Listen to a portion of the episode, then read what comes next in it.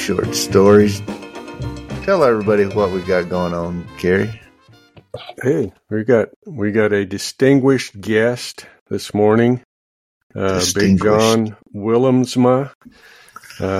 He's probably hears his last name pronounced 100 different ways, but I think I got it right, don't I, Big John? You got it. Excuse me. You did a good job. So. All right, cool. No, John's a member, of course, of the Traditional Cowboy Arts Association. You've been in. What year did you get in, John? 2008. So 08. Yeah. So dang, 15 years. That was a banner year. That was the year that Pablo got in. Myself and Armando. Wow. Russell Yates. So. And Russell too? Yeah. Wow. Yeah. I was about to say you were the forgotten one, but since Russell was so quiet, he probably was forgotten with Pablo, the personality, Mr. Personality in there. Yeah, I think Pablo, I don't have near the personality that Pablo, the Latin lover, has. So. None of us do. No. None of us have Pablo's personality. Nope. He's a kick. Well, man, I think your story, your family's story, I think is very interesting, and I think it's something that we need to share. And man, so first of all, talk about your family. Y'all are fairly new to America, as we might say. You didn't come over on the Mayflower, anyhow, right? Yeah, we came on the fast Mayflower, but no, my family immigrated to the United States in 1956, and that was back. Where you come from? From Holland, from the Netherlands. That was after World War II, and at that time in immigration history, you had to have a sponsor to come to the United States, and so you had three opportunities to get a sponsor. So on the last opportunity, my family got a sponsor. So my mom and dad and five siblings all immigrated to the United States and moved to California. It's like the Beverly Hillbillies, but it was like, you know, it takes a lot of guts to pack up seven people and go someplace you've never been before. But there was a big Dutch community in Southern California at that time, a lot of dairies, and so there was a lot of support for those guys back then. So, but you know, my dad was a carpenter, and so there was a lot of building going on, and so that's what he did, and that's what I grew up working with my father as the carpenter. So,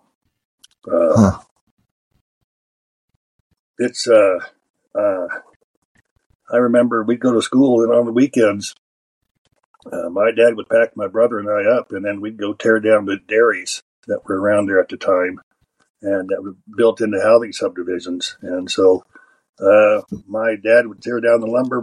My brother and I would pull the nails, and we'd straighten the nails out, and we reused the lumber and reused the nails. So I'll be darned. That's how I grew up. That's cool. So how'd you get tied into the Western culture so much? Your brother too. He rides horses, and I don't know about your sisters, but how'd that happen? Oh, we lived in a little area. They were in that part at that time in Southern California. There were still strawberry fields and horse stables, and we lived close enough we could ride our bikes or walk to the three horse stables that were there, and that's how we got introduced into horses. And so, and I was probably maybe 5 years old when we first hung around them horse stables, and that's the first rodeo we ever participated in. There was a bunch of us kids got together and got all our horses together on, it was President's Day, and pooled our money and bucked our ponies and horses and had our first rodeo. So flanked the saddle horses, and away you went. We didn't flank them. We just put a catch rope around their flanks, and then we went off and had fun. So. Yeah. And so that was my first experience of the whole rodeo thing. I think my dad took me to the rodeo in the LA Coliseum. It must have been 1966 or something like that. So first big thing I ever got to see. Then it was always something I wanted to do. We left California in 1968, and moved back to, I lived in Europe for a year there in Holland. And after a year, we came back and we lived in West Virginia and Virginia. And I graduated high school in Virginia, but I still rodeoed. I rode bulls because that was what I could afford to do. There was an article in the Western Horseman, must have been 1973 or something like that, how to build your own bull rope. So that was what I did. So you started out making bull ropes? Yeah. So I braided my own bull ropes and made my own spurs in shop class, and so that's how that started. So I don't know what the physique of a bull rider looked like in 1966, but let's just say you would stick out in today's culture of bull riders at 6'5". Definitely, I'll tell you that much for sure. It was, I would probably be like Jerome Davis or something like that, a big, tall, slender guy. But, you know, that was in the 70s. And so I rodeoed there in my senior year of high school and was the only kid that wore a hat where I went to school. So it was a good time. And I wanted to be a commercial artist and a cartoonist. So I sent cartoons to all Western Horsemen, every horse magazine around at the time, and got rejected. So I thought, So I went to a horse sale and bought a saddle at a horse sale. And I took it to shop class in my senior year of high school and thought, well, I'll rebuild this saddle. And so I did not know anything about leatherwork or saddles besides making a pair of shafts for myself. And I thought, well, maybe instead of doing commercial art, I'll learn how to build saddles. So I found a saddle school there in Amarillo, Texas, TSTI. And went there for a year and then spent 10 years working in different shops for the years. So that's how you got to Texas? That's how I got to the heartland. But it was, Amarillo in 1976 was kind of a wild open place. So still cold. You were 18 years old and you thought you could do it, you could do it. So, but they were good, I think there was a lot of people went to that school. I think, Scott Brown, the saddle maker, he was there at the time. I think Troy West went after me. Jeremiah Watt went after me. They put out, you didn't learn a lot. You learned the basics. And, I think I got the ability to work with my hands through my dad and the artwork part from my mother. So, I'll be darned. But I went to, I worked in I think the first shop I ever worked in was in I went to work there in January 1978, and I spent 5 years there. That was back in the days, Ryan's was still a big shop. Capriola's was a shop. I went to work for, I liked rodeoing, so I went to work for the place called the Cowboy Shop in Burden, Kansas. And it was a shop. Tuffy Flagler. I worked for Tuffy Flagler and John Macbeth. Yeah. And it was a shop. We worked 6 days a week, 9 hours a day, 54 hours a week. And I made $2.40 an hour. So never another broke day. Yeah. My first paycheck was $104. So that was making some money, man. So, but yeah, it was a really good experience for a kid. I was the only saddle maker there, and so I built lots of saddles. I built lots of bronc saddles. I made bronc saddles. Oh, I could make 3 a week by the time I was done. So, golly, I built probably in 5 years 350, 400 bronc saddles there. So, but lots of saddles. So. Well, that type of work is very educational. It's not the most captivating mentally, but man, it teaches you a lot in the craft to build the fundamentals, build the cake, right? To bake the cake, I always say that type of work teaches you a lot. I think what it did, and I worked for another shop. I did production work for a small shop, and you cut a lot of leather, and we cut everything by hand, and. Nothing intimidates you after you do something that long. So, right. I think that's, a lot of these young guys today, they might build 50 or 100 saddles, but, you got to build a lot of stuff to be comfortable doing things. So, yeah. Yeah. Greg used to give me a coffee can full of rows and say, file them. And two rows bothers the heck out of me now. But I didn't spend the same amount of time on those rows as what I'm doing on the ones I work on now. But when you have a coffee can full of them there and you do it all week long, you start to figure some things out. And that's not fun, but it's awesome. Apprenticeship, right? Is that what we're talking about? Part of the apprenticeship process.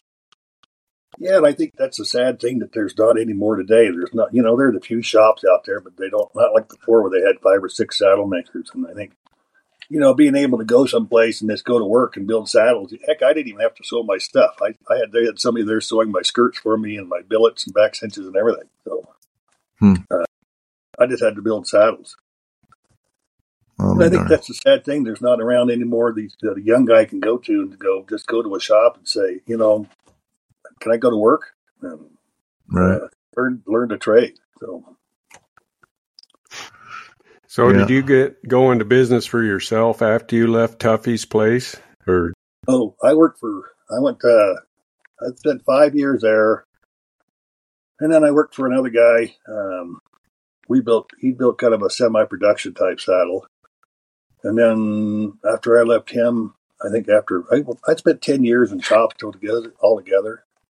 And then I started my own shop, at a little old building, and started actually in the laundry room of my house. So that would have been, maybe 1985, something like that, 86. So I've been self-employed since that long. So then you got juried into the trappings of the American West. Then that would have been what, 87? Was that 87 when I met you? No, it was 1988, I think. 88, and that was an eye-opener. So that was like, and I think I knew both of the jurors at the time, so it was probably didn't hurt my case a little bit, So Scott Brown, an old saddle maker out of Tulsa, Oklahoma, named Charlie Beals. And Charlie was one of the jurors, and Charlie talked Scott and let me come. And it was like a life-changing event. So I met Carrie there.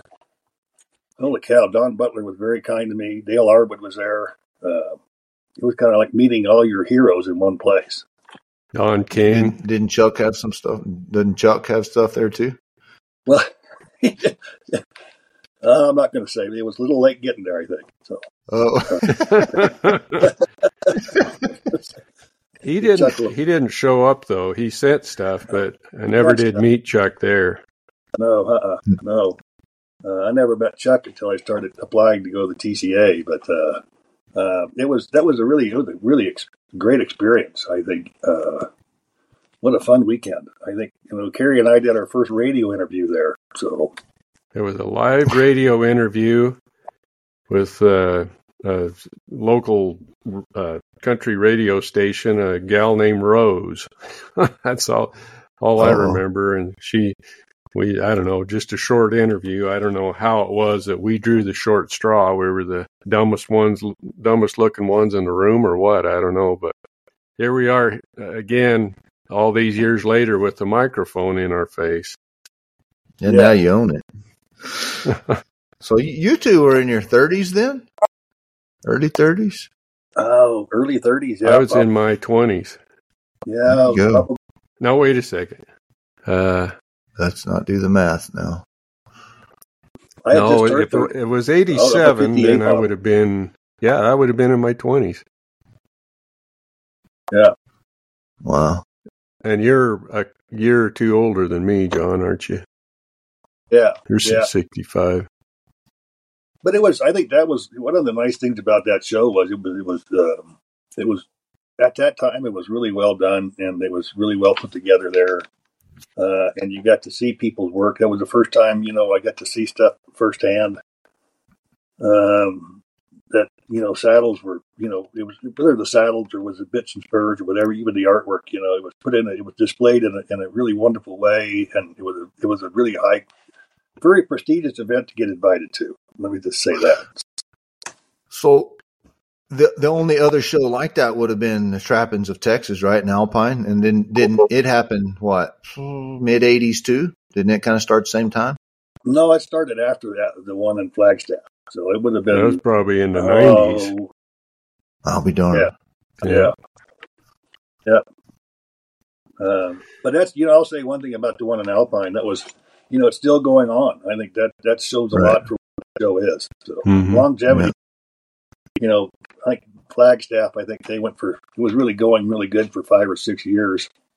And then, you know, whatever happens with museums or art centers, you know, they change people. And, you know, at the end, I think it was just kind of a mess. So, but in the beginning, it was a cool place to go. So, well, you know, I'm going to get back on John Willemsma's story here in a minute, because I think there's lots of entertaining aspects to the huge John. But. No, there are certain stories that aren't going to get talked about, okay? We don't need to tell them all. I wish we could.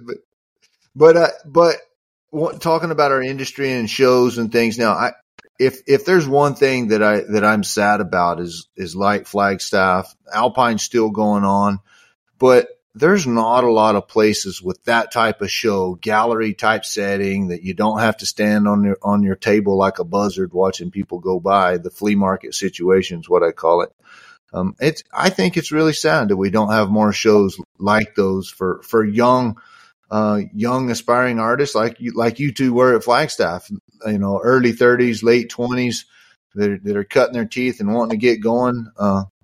I think it's sad that we don't have more places like that. I don't know how to fix it, and I'm probably not going to be the one to do it, but I wish it was different. You know, I agree. I think that, you know, I think that's one of the sad things in the, you know, we talk about it quite a bit, you know, amongst ourselves, and there's no place for these young guys to take their work. You know, I think Elko still has a little show, but, you know, sadly there is. There's, you know, you can show your work on Facebook all you want, but I think you lose that personal interaction.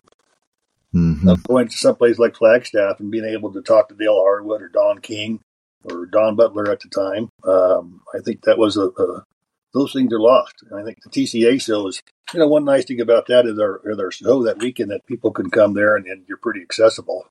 But I don't have the answer to that. I think that someone else with more time and money than I do could have to figure that one out. So it's promoter types, right? The gallery owners. People that know how to connect people and do sales and put on a big party is I think that's the person to solve the problem. But I don't know who that is. Well, I know that the Sheridan Leather Show, they have a saddle show there and a competition. But to have something in a gallery type setting like that the object was for sale, that you had an opportunity to sell something, I think those things are lost. And kudos to Alpine to keep that going. But, yep. Yeah, I think, you know, it's hard for these guys. You know, there's some people doing some wonderful work out there. I mean, wonderful work that would be fun to have put someplace that you could see it in a gallery type setting. So, yeah, totally agree. Let's talk about your journey, Big John, of your TCA journey. So you started on your own and. In, what'd you say, 85 or something like that, and being clicking along, you found out about the TCA, and that wasn't just a road of roses getting in that little deal either, not to pick on you, but I think it's awesome for people to hear the determination and heart that you had in that journey, and the journey that still goes on too. You know, I think I think God works in really wonderful ways. I think there's the path, and I think it's an interesting thing. There was I was working in my shop there in Guthrie, Oklahoma, and I heard that this TCA thing was going on there at the Cowboy Museum, and that Don King and Dale Harwood were going to have a flower carving class and workshop. And I thought, So I called down at the museum and I spoke to this guy named Don Reeves, and Don Reeves told me, he said, "Well, no, the class is all full up, but we'll put you on a waiting list or something." So I said, okay. So the day before the class happened, he calls me. He says, someone had to cancel, and we have an opening, and you're the closest person close by who can come and not have to make plans. So would you like to come? And so that's how that worked out. So, cool. Yeah. So that was quite an eye opener. You know, there was a lot of guys there that took that class, and to be able to you know, learn from Dale at that time. And then I think I applied to the TCA the next year, and we were sitting there talking, and Dale said to me, he said, well, he said, you did okay.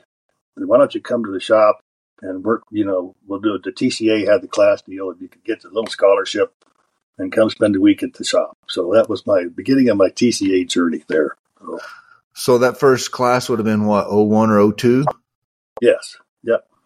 Yeah. So, 'cause I was there, my first introduction was 2003. That was same type of situation. I wasn't on a waiting list, but they had the bit deal and away I went. But interesting. Well, it was, you know, I applied the first time, and I remember talking to Carrie that he said, well, keep going at it.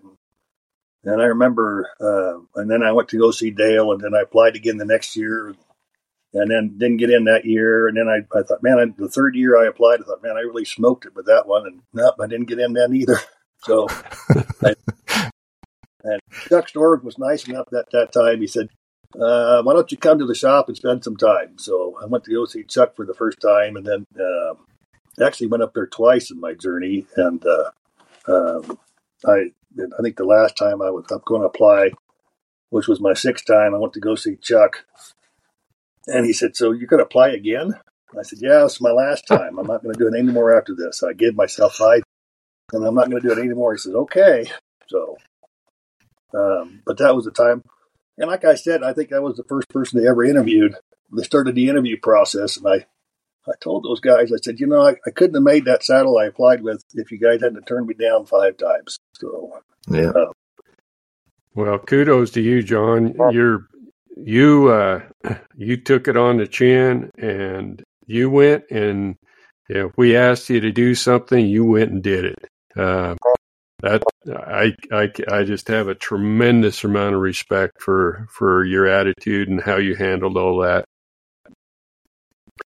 So yeah, I think it's you know, I think it changes your outlook when you look at someone's work who applies, and you have a little empathy for them, but then you don't have a lot of sympathy for them either. So I don't know if that's fair to say, but that's kind of how it is. So, well, no, it is. You understand the journey that they're on. You understand the struggle, but you're going to insist that they go through it to accomplish what it is that they need to get to be there, right? Because people may not understand this, but it would be very detrimental to the individual to put them in that environment of creating the 3 best things they've ever made in their life, and a young saddle maker sitting next to you two that doesn't fit in. Well, man, it's not going to look good for that individual at all. And so you don't want to throw them in the fire before they're ready, and you want them to have a skill set that can carry the tradition on. So it's an important process. I think one of the things that the whole process of applying, I think it intimidates a lot of people, but you can't be intimidated if you want it bad enough. I think there was a guy who made a comment that if you want something bad enough, you figure out a way. And if you don't, you figure out excuses. So that's right. And I think that's kind of, it's, you know, the application process isn't hard, but it's a lot of work. You know, you have to bring a nice piece of work, and as Rick Bean says, you know, it has to get that piece you apply with needs to be able to end that show and stand with it, with the work of that show. So, you know, I think, you know, getting turned down wasn't the worst thing that ever happened to me. Maybe getting in was the worst thing. I don't know. So, well, I mean, go ahead, Carrie. Oh, I don't know that I told John this, but I know I did Rick. I think he got turned down once, I think. And I said, Rick, you just need to be very careful about what you wish for. And then years later, when he did get in, he says, you were right. I wasn't very careful about what I wished for. So you think there's a lot of pressure to apply and go through the interview process and stuff, wait till you get in, and then you're in the fire. And it's all good. It's all good pressure and stuff. But at the same time, it's the pressure doesn't go away, does it? No. I think it doesn't. I think it gets worse. I think sometimes. I think I think I'll put it this way on my TCA piece this year. I think you have to have a pretty good attitude about it because I had put the seat in my saddle. It was full flower card. Had the inlaid seat sewed in there. Had the seat put in the saddle. And I looked at it on a Thursday afternoon, and I said, this doesn't look good.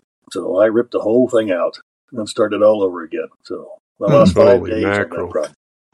Yeah. So what did you do with the seat? Did you throw it away? It's underneath my bench, way back in the back someplace. So, oh, man. In 48 years, second seat I messed up. So that's not a bad average, but, if it doesn't work, it doesn't look right. It has to look good in that show. And when you're part of the group, you represent everybody else in the group. So, 24/7 too. So that's what I was about to say. It's not just that show. It's from then on. It's you're representing the saddle industry, or me as a bit and spur maker. I represent the whole industry, and every piece that comes out of my shop is now scrutinized under those optics, right? And so. Got to do right. And there is pressure, right? There's a ton of pressure, but how are diamonds made? And my career has come so far because that obligation, was on me, and I embraced it. And we're sitting here saying that, oh my gosh, it may have been the worst thing that ever happened to me, but I can promise you we're all three lying. It's the best thing that's ever happened to our career. And I wouldn't trade it for the world. Now, don't get me wrong. On a Friday afternoon, the week before our deadline, sometimes that's a little stressful, but that's what makes us. It's like I told. It's what it goes back to what I said in that interview process. I said I wouldn't have been able to do what I did if you hadn't turned me down. I wouldn't be the craftsman I am now without being in the TCA. So, just the opportunities for. The work is one thing, but I think you and Jay Adcock talked about it. It was like, there is a camaraderie in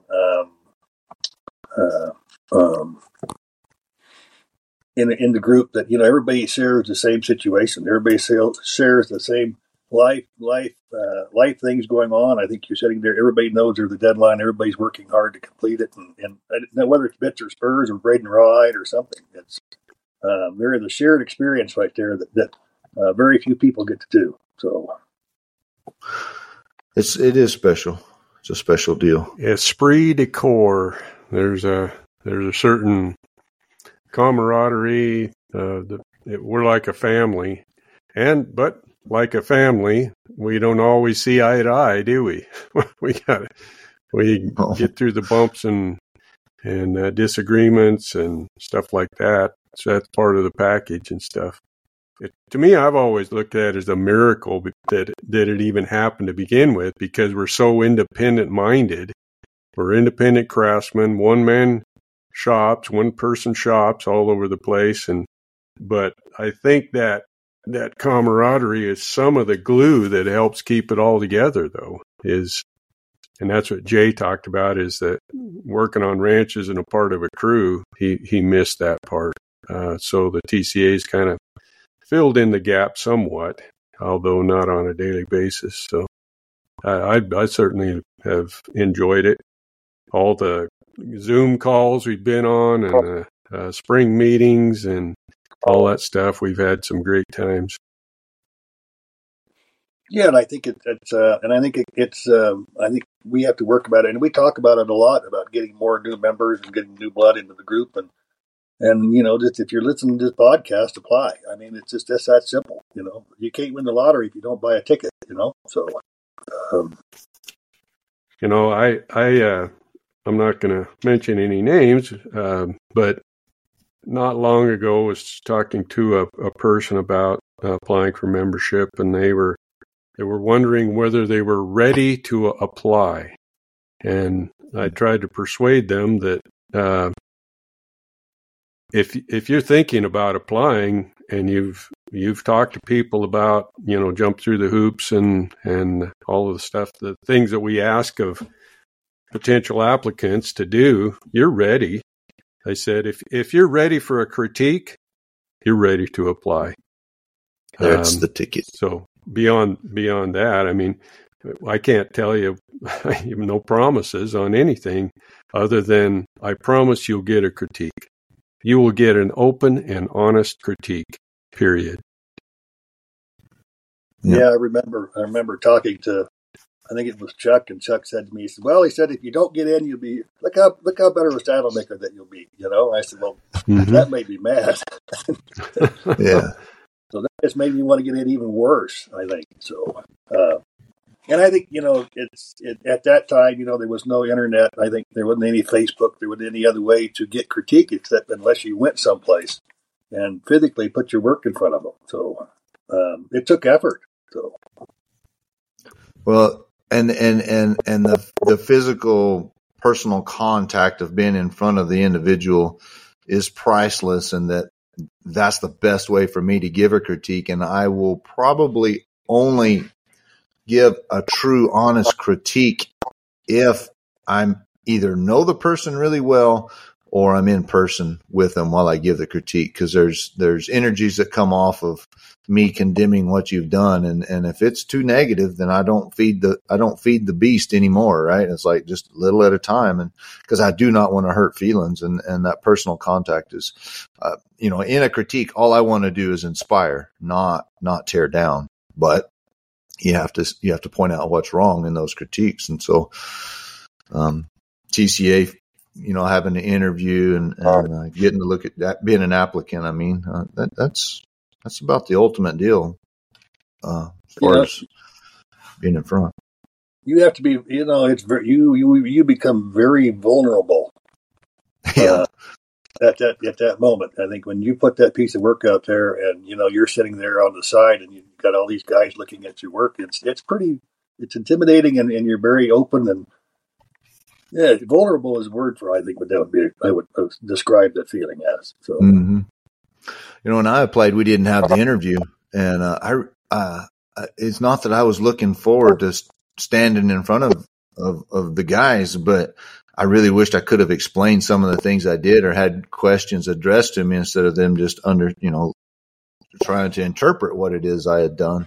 I think that's a big improvement we've made over the years is allowing the person to speak for themselves and us get to know them too. Yeah. But I think what we're doing now, I think with the fellowship recipients, and I think that didn't come without bumps or bruises or anything like that along the road, but allowing those guys to display a piece of their work in the show, I think it creates a little bit more excitement. I think it's going to be good for everybody. I think it allows those people an opportunity to actually, you know, as we talked about earlier, to have their work on display in a wonderful museum setting. So, sure. What an opportunity! So, well, that kind of fills the gap in what we were talking about earlier for up and coming craftsmen. There's just not a lot of places they can go and display their stuff with some hope of being able to get a sale on something. So I'm thrilled with that. For those of folks out there that don't know what's going on with that, our current fellowship recipients have been invited to display a piece in our show, and it will be for sale. So tremendous opportunity, I think, and I'm really excited about that. I think it does kind of tear down some of the walls that we've encountered with between us and everyone else. But we've been a lot of encouragement over the years to do this very thing, and I for one am thrilled that we're doing it. Oh, I certainly am.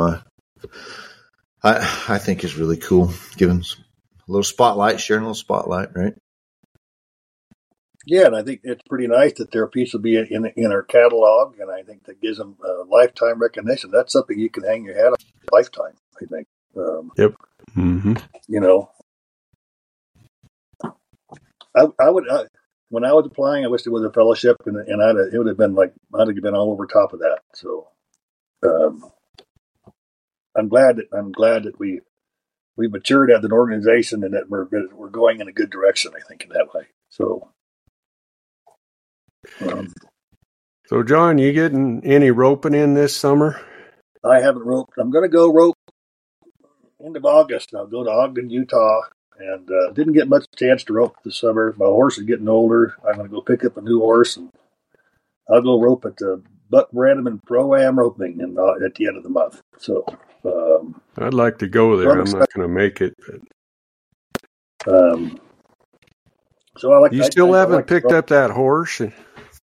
No, I traded for. I'm a typical saddle maker. I traded for this horse 2 years ago at the Pro-Am in Corning, California, and so he was 3 years old when I traded for him. Now he's a broke 5-year-old, so that's a pretty good deal for me. I would think so. Yeah. I'm excited about that.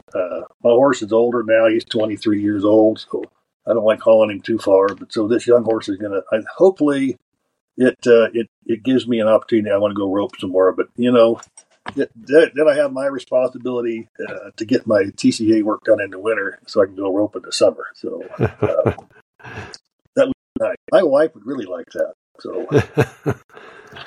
do you know when the deadline is next year? No clue. I have a tree ready for next year already.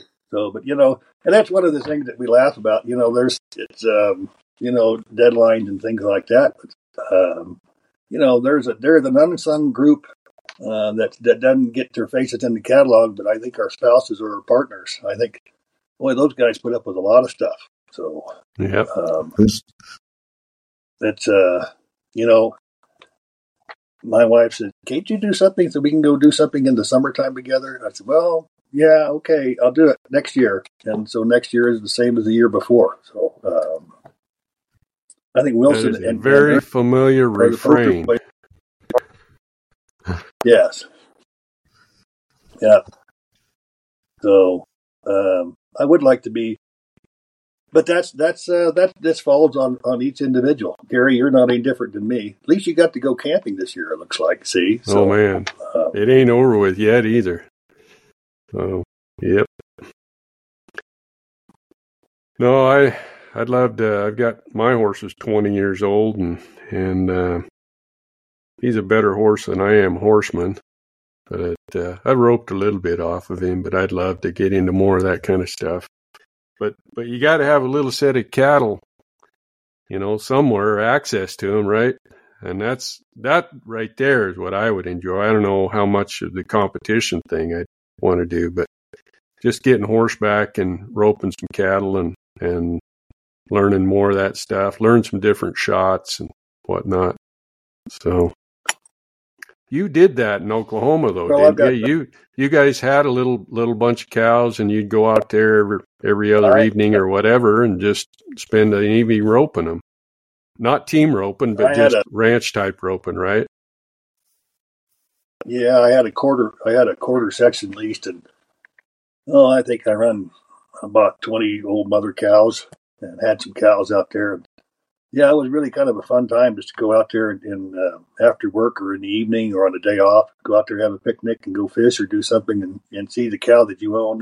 And so now we fenced off our place last year. So I got a couple steers here at the house now. So before I go rope at Corning, I'll get my cattle up and then choke them down a little bit. So I should probably say maybe rope them a little bit. So how's that? So well, these cattle get a nylon deficiency every once in a while, is what I've noticed. Yeah, you got to have something to distract yourself a little bit. I think during COVID year they didn't do anything, so I learned how to fly fish. So that's another thing I'd like to do, or fly fish. I think that's a fun thing to learn how to do. So, You want to talk about it? So, being as you're from Colorado now, you can't like me because I'm a Texan, and it's against your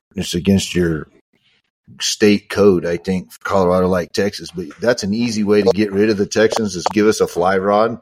We're gonna pierce both ears and. It's not good. I have a good friend of mine. He's a saddle maker, and he cowboyed for a long time. And he said he got me into fly fishing. He said it's just like throwing a rope. I said no, it's not like throwing a rope. I agree with you, John. It's an whole different ball game out there. So we went a couple years ago, and gosh dang, I was just a whipping it and a going and a carrying on, you know, and I'd get it about 12 foot out there in front of me on a good cast, and there was this old boy that walked up next to me and just lightly gone and go 100 yards. You're like, how the hell is he doing that? Right? Couldn't believe how far it was going out there. It wasn't 100 yards, but it seemed like it. My little cast. Yeah, well, fly fishing is not like the river runs through it. The movie, I'll tell you that. You don't have to cast that far, and it's like you might cast 20 feet out there. That's about as far as you need to go when you're fishing in the river. So yeah. Oh, that was cool. I certainly enjoyed it. There's a lot of that stuff, So it's just on a daily grind. Is there a diversion at the end of the day besides fishing or roping that you get to go do? Bottle of wine maybe, huh? Oh, we got a nice back porch and we worked hard on our place, and Deb and I will sit there in the shade of we got aspens planted around the house, and 6 o'clock it's time for a glass of wine in the evening. So it's nice to sit down and just relax a little bit and you talk about who you talked to the day, or did you talk to anybody, or how did your day go, and what you'd have to tear apart and fix. So, get Deb with the giggles. And for y'all that don't know Deb, she has the greatest giggle of any woman I've ever heard in my life. And you can't help but giggle when she giggles. So if you can just get her giggling, John, it saves the rest of the day. That's for sure. Yeah, give her a glass of wine and she'll giggle pretty good. So. She's a good sport, She trained race horses there for years, and she rode horses she run barrel horses for years, and she's a pretty smart lady, and she's a joy to be around, that's for sure. So there again, God stepped in and we met, and it's been 25 years now, so it's been a good time. So wow, that's cool. Yeah, that's cool. Got grandkids? 3 grandkids. So they're a joy, I think I turned 65 this year, and it's 50 wasn't bad, 60 wasn't bad, but 65, you can start seeing the end of the tunnel out there a little bit, So,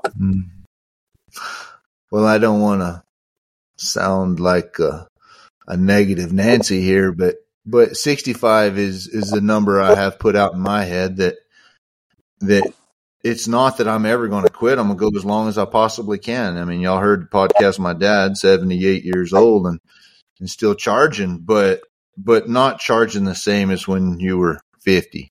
And Pop gets up when he wants to and paints when he wants to and enjoys life at 78. And we see so many of our peers, the 65 to 70s, the drive is starting to loosen up a little bit, and I see nothing wrong with that. I think it's deserving in a lot of ways if you've been clicking along. So I'm not trying to push you out, John, or Carrie. Well, in 2 years, it'll be 50 years I've built saddles. That's a long time to do one thing. That's the only occupation I've had since I was 18 years old. So, wow. That's and it's really the only thing I ever wanted to do. Yeah. I think I'm very blessed that God gave me the ability, and I was listening to your comments with your dad, and you're talking about talent and things like that. You get the ability, but you have to create that. Now God gives you that, but you have to create what God gave you. You have to do it on your own, I think. So, well, it's not just going to be handed to you, and being denied 5 times is a part of that journey, right? And we all have 2 choices. That having the Marine dad that I have, get up or die, son. You got 2 choices, And I don't really want to die. I want to keep rocking and rolling, keep going down this journey. And that's just. I'm sorry, but that's the way it is. Get up, let's go. Yeah, I think that I remember being in Elko the year that Mike Beaver and Carrie were talking about starting this group, and I thought, oh, that'd be kind of fun to be part of. So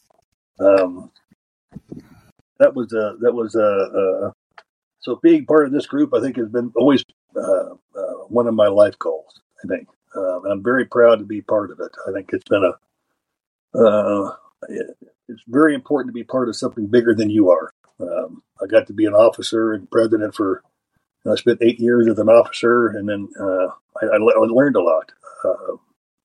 It takes a lot of work to run a nonprofit. I figured that out. So it takes a lot of work, and it's not easy, right? I mean, it may be hard for a lot to see, but you're trying to do the best possible job to help as many as you can. That's the purpose of the group. And being an officer, good gosh, it's not all roses being up there taking the fire and trying to make decisions and help. And you're not, as officers in our group, we're not making individual decisions. That's all on our shoulders, but you are part of a think tank that is trying to wade through the gravy to get something good going. And that's hard. It's not easy. You know, I think you, myself, and anyone that was an officer or president, I think you have to make decisions and you lose friends sometimes. So It's not easy. There are decisions you make that are like, I don't want to do this, but you have to. So, I still don't give a lot of leniency to our government of the United States of America, but it's not an easy job. I guarantee. Not an easy. No reason to compare the TCA to what our government's having to face, but. Still, and you're in a leadership role like that, it is challenging. Challenging for sure.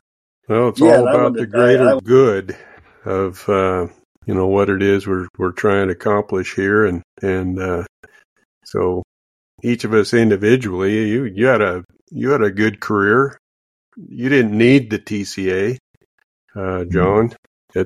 It's been a blessing for you, but at the same time. You know, you didn't need all of this headache that came with being an officer and all that kind of stuff. So, and of course, completely volunteer position. And that's the thing, we've said it before, is that people don't realize just how many volunteer hours go into, especially the leadership in this group. Whew, wow. Yeah, but I think in the end run, I think it's so worth it. And anybody out there that, you know, if you're in one of the trades that we have, you can't believe how much support there is out there, knowing that there are other people out there struggling just like you, have the same situations going on, and you're not alone. You're sitting out there and, you know, Carrie and I, you know, you go, well, Carrie's building his saddle right now. And everybody's got the same thing going on. And I think, but it is the benefits are tremendous. I think the camaraderie we talked about earlier, it's incredible. So, we see each other twice a year, and when you do, it's like, well, I just talked to you yesterday.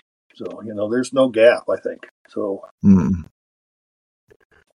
well, I'd met Chuck in Elko and got acquainted with him down there.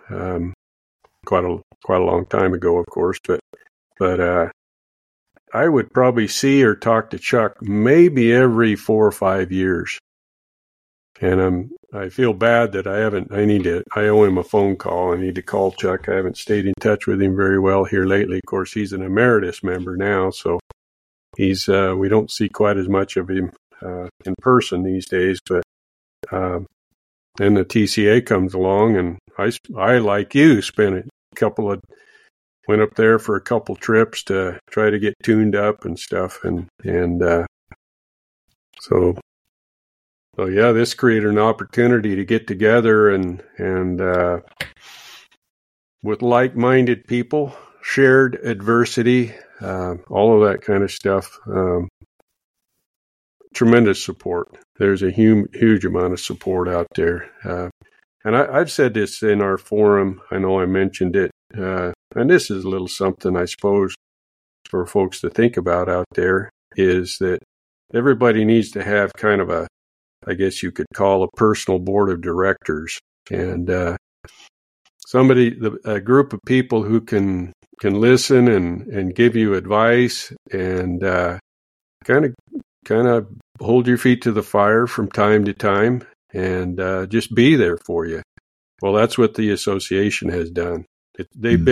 You guys have been great friends, and you've been my personal board of directors in a very real sense. And so I hold that out there. If you folks out there, look around you, and we all become an average of those five people we spend the most time around.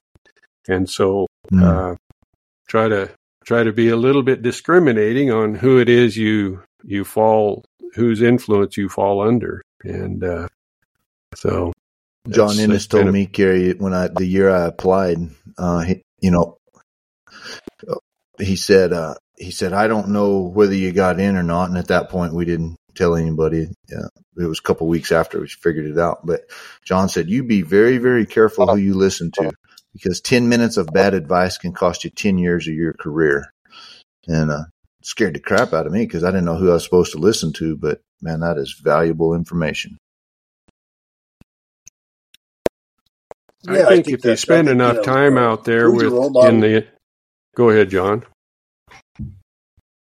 No, I think about who your role models are. I think those are the people, like you said, the five people that you want to be around. And for me, that's what this group gave me, was to be around the five best saddle makers that there was. Mm. So. Yep. Yeah, I totally agree. You know, the cool part is I'd like to say this to all those guys that aren't members in the world of which is the majority of people, is like, I'm going to say now that we're accessible to lots and lots of folks that we probably used to not be in. And I'm friends with lots of individuals that aren't part of our group. And I offer that friendship. I offer that guidance. I offer that support, however the heck I can. If anybody thinks I can offer support, I'm there. Right. I mean, it's not like TCA and that you get to spend 2 weeks of the year, dining and everything that we do all together, but still, I think this is a really cool thing that TCA has done. It's opened up a lot of doors for individuals to create relationships with some of the best makers out there, for sure. Yeah, it's like whether you're the first time you get the show, whether you're the first year a member or if you've been a founding member, I mean, everybody gets treated the same. So you're as welcome as it's. I've been a member 15 years and it's no different. If we get a new member, they'll be just as welcome, and it's like they've been here for all their life. So, For sure. Well, so what do you guys? You guys got all your projects done, and are we making any money? So Wilson made a pair of spurs, and he's going to be Western Horseman Craftsman of the Year, I think. So I voted for you, Willie. So thank you, John. Wow. I need to spread that word. Yeah. You know, I got some stiff competition. I don't know how all that. I don't know how you got nominated. It obviously wasn't my good looks or intelligence that created the nomination. So I don't know. I don't know how that happened, but I think it's awesome. Is this a new category? I guess I've never even heard of this before. I hadn't either. I want to tell everybody too, my dad got nominated in the artist category. He's up there with the big dogs, so that's cool too. All right. Vote for Pop. So we have to go to the Western Horseman website to vote? Mm-hmm. Yeah, there's a link on that last post that I did, and I'm gonna send out an email. If you're on my newsletter, I'm gonna send out an email showing what's all that, and I haven't a clue. I don't know if I get a blue ribbon or thank you or what. I don't know what it's about, but why not? It's good for Western Horsemen. Get a little support for them. So see what we can do. Yeah, well, I think it's awesome. I think it's great. Of course, like a lot of things, I mean, you think of all the deserving people out there. I know whenever I get an award, which I haven't gotten one for quite a long time, I always think of, why me? There's so many deserving people out there. I'm not sure if I even deserve this, but here I am. So, well, Louis Ortega's nominated, and there's several, and Dennis Moreland, who Dennis had a retail store, right? I don't know if Dennis was a maker, but that's one of the, and it's brands. It's more about brands than it is the individual maker, I guess. But they call us brands on the nomination. I don't know. It's interesting. Why not? Gives us something to talk about. Yeah, Dennis Moreland, he's been around a long time. I remember when we were working there, I was working there at the Cowboy Shop in the 70s. We were buying hardware off of Dennis Moreland. He's been a long while. So. Yeah. When I was working for Greg, Greg helped him get set up in Mexico with a lot of different things. So. Yeah, it's changed quite a bit. I remember in the 70s, you think, oh, it was made in Mexico. It's such a poor piece of work. Now everything's made in China. I think and getting something from Mexico would be nice, I think. So, Echo in Mexico would be pretty good, I think. So besides salsa, so. Right. Carrie, well, are you working on, you're back into the saddle making mode again? So. No, not yet. I'm waiting for some hardware. TJ's got me a batch of hardware on the way. Might be here today. I got a rough out. I got to get going. I'm hoping to get that going next week, but for now, I got a pair of spur leathers and a belt for a mutual customer and friend of ours. So I'll get that done. I got some knife sheaths underway for TJ and his knife business, and so. Well, I don't have a saddle cut out yet, but. Well, I got a batch of trees and more trees on the way and falling farther and farther behind on that. Boy, how about you? You got a saddle going now? I do. I'm trying to get something made up to go to take the Corning to that. I have a booth there at that Ropin, but I've got a really patient customer, Howard, in England. If you're listening to this, your saddle's on the bench too. So anyways. I feel he's been a very patient man. Very, very fortunate that I have a customer now. It'd be the second saddle customer in England now that I have. So cool, cool. Yeah, you get to put a horn on it. Yeah, see what's it to weigh. There you go. I follow him on Facebook, and he's horseback way more than I am. So I'm happy for it. But yeah, then I have other. I've got a lot. Unlike Carrie, I have people going like, "Where is my piece? Where is my work? And where is my saddle?" Yep. So, yeah. I sent out a cute letter the other day, very politely telling them what the situation was, and maybe insinuating that if they didn't want to wait or the path, the journey that I was choosing as a craftsman was above their budget or desires, that I didn't mind them bowing out of the situation. And the only responses I got back were, no, you can't fire me. I'm still here. Don't be mad at me. We want to play. So, all right, be patient. I think back, we were talking and Wilson said something about 65, you want to slow down. I think, my mind still thinks I'm 40 and I could make one in 32 hours, so, but 32 hours. It takes me that long to cut one out and get the ground seat in it. So. Funny how that works, huh? Yeah, I kept track of the number of hours. I don't keep close track on my base price, kind of the construction of a saddle, but I do occasionally kind of check in to see where I'm at. And over the last 20, 25 years, I've tacked a whole 10 hours onto my time on a rough out. So I don't know how that's possible. Is it because you're slower? There it is. Are you building the saddle better, or is it because you're slower? Well, some of it's like, for example, I'm sewing everything at 8 stitches per inch. Well, back 25 years ago was 5. There you go. So there's a good chunk of it right there. I'm over twice. It takes me twice as long. I'm still pretty efficient with it, but it's still twice as long. So, but how does that work out for you, John? You said